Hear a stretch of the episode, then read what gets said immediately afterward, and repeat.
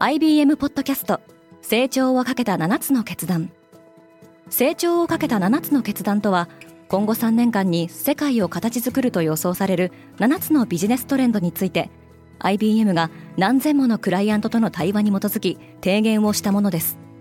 このポッドキャストでは変化の激しい時代において企業が下すべき成長をかけた7つの決断について日本 IBM の7人の専門家と考えていきます。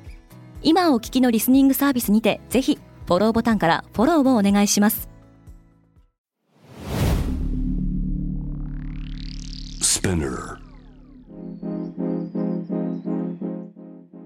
おはようございます。山本ソニアです。2月15日火曜日世界で今起きていること。このポッドキャストではニューヨークのニュースルームから今まさに発信されたニュースレターを声でお届けします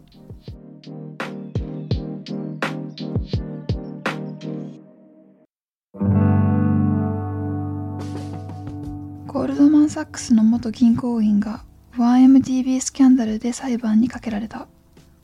マレーシアの政府系ファンド 1MDB を舞台とした汚職事件でマネーロンダリングに関与したとして起訴されたロジャー・ウンはアメリカ・ブルックリンの裁判所に出廷しました。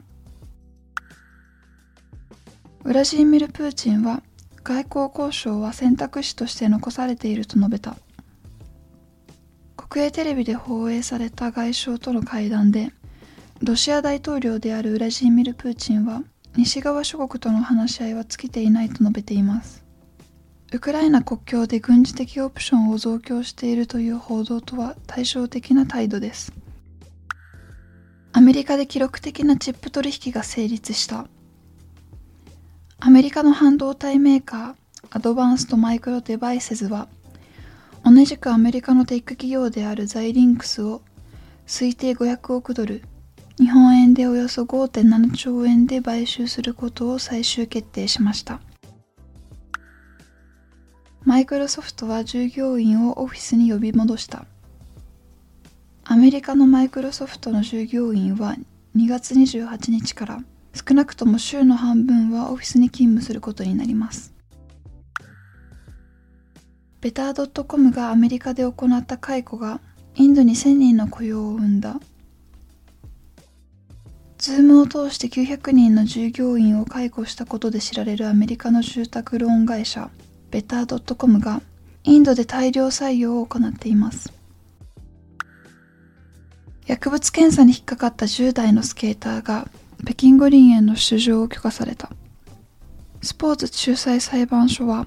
カミラ・ワリエワ選手がまだ15歳であるという例外的な状況を考慮しましたが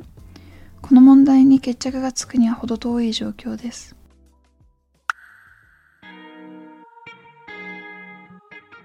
今日のニュースの参照元は概要欄にまとめています。面白いと思った方はぜひ Spotify、Apple Podcast、Amazon Music でフォローしてください。クワッツジャパンでは世界の最先端を毎日2通ニュースレターでお送りしています。ぜひこちらも見てみてくださいね。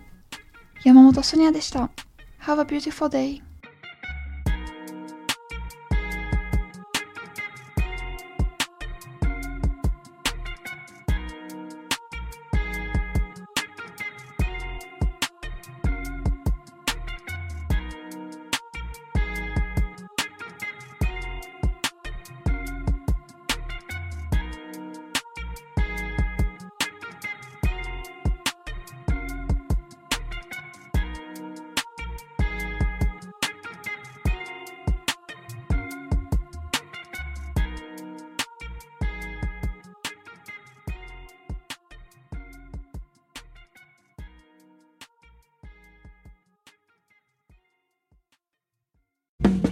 リスナーの皆様より多くのリクエストをいただいている話題のニュースを深掘りしたエピソードを週末の有料版で配信中です。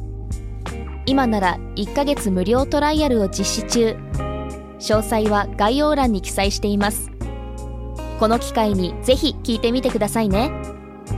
感想ご意見もお待ちしています。